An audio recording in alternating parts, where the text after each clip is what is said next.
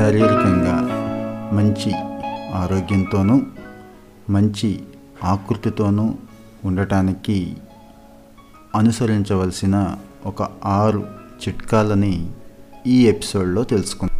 ఒకవైపు చూస్తే కోవిడ్ చాలా చాలా ఆందోళన కలిగిస్తుంది. అది మానసికంగా కూడా ఇబ్బంది పెడుతోంది. బయటికి పోలేము నలుగురితో కలవలేము స్వేచ్ఛగా మాట్లాడలేము. మరి ఇలాంటి పరిస్థితుల్లో మనం ఏం చేయాలి? ఏం చేస్తే చక్కటి శారీరక ఆరోగ్యాన్ని సంపాదించుకుంటాం? గత సంవత్సర కాలంగా చుట్టూ ఉన్న వాళ్ళని చూస్తూ భయపడో లేకపోతే మన మనసులో ఉన్న అపోహల కారణం చేతనో చాలా చాలా డీమోటివేట్ అయి ఉన్నాం. ముఖ్యంగా దీని నుంచి బయటకు వచ్చేయాలి. మనంతట మనమే ఒక్కసారి గట్టిగా మోటివేట్ చేసుకొని మొదలు పెడితే ఒక్క ఆరు రకాలైన చిట్కాలతో కంప్లీట్గా మన ఆలోచన మారిపోతుంది మన శారీరక తత్వం కూడా మారిపోతుంది. నేను స్వయంగా ఆచరించి అనుసరించిన చిట్కాలని ఈరోజు మీకు చెప్తాను. ఇందులో మొదటిది వచ్చి ఏ ఒక్క రోజు కూడా ఎక్సర్సైజ్ ఆపకపోవడం. అది చిన్న వాక్ కావచ్చు జాగ్ కావచ్చు లేదంటే వేగవంతమైన నడక కావచ్చు. ఈ సమయంలో చక్కటి సూర్యోదయాల్ని సూర్యాస్తమయాల్ని ఆస్వాదిస్తూ విటమిన్ డిని కూడా పొందుతూ చక్కటి మ్యూజిక్ లేదంటే ఒక ఆడియో బుక్ మనకి మనసుకి నచ్చినవి ఎంజాయ్ చేయటం అనేది రోజు కొనసాగాలి. ఇంకా రెండవ చిట్కా వచ్చి ఎక్కువసేపు కూర్చునే వాళ్ళకి సంబంధించింది.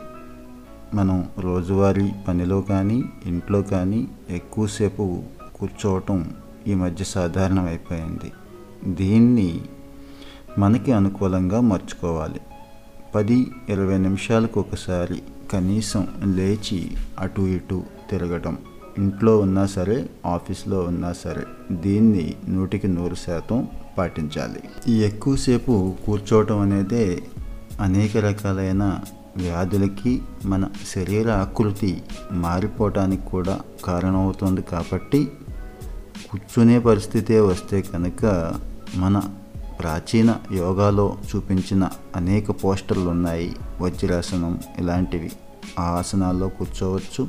అలాగే ఆఫీస్ అయితే కనుక ఫర్నిచర్ని చక్కటి అనుకూలమైనటువంటి విధానంలోకి మార్చుకోవాలి. ఇక మూడవది వచ్చి మన శరీరంలో నీటి శాతాన్ని చెక్ చేసుకోవటం. అంటే మీటర్ పెట్టి కొలుచుకోవటం కాదు నీరు ఎలా తీసుకుంటున్నాం అనేది చూసుకోవాలి. పది ఇరవై నిమిషాలకి ఒక గుక్కడి నీళ్ళు తీసుకోవటం అనేది ఇబ్బంది ఏమి కాదు ఆఫీస్లో ఉన్నప్పుడు.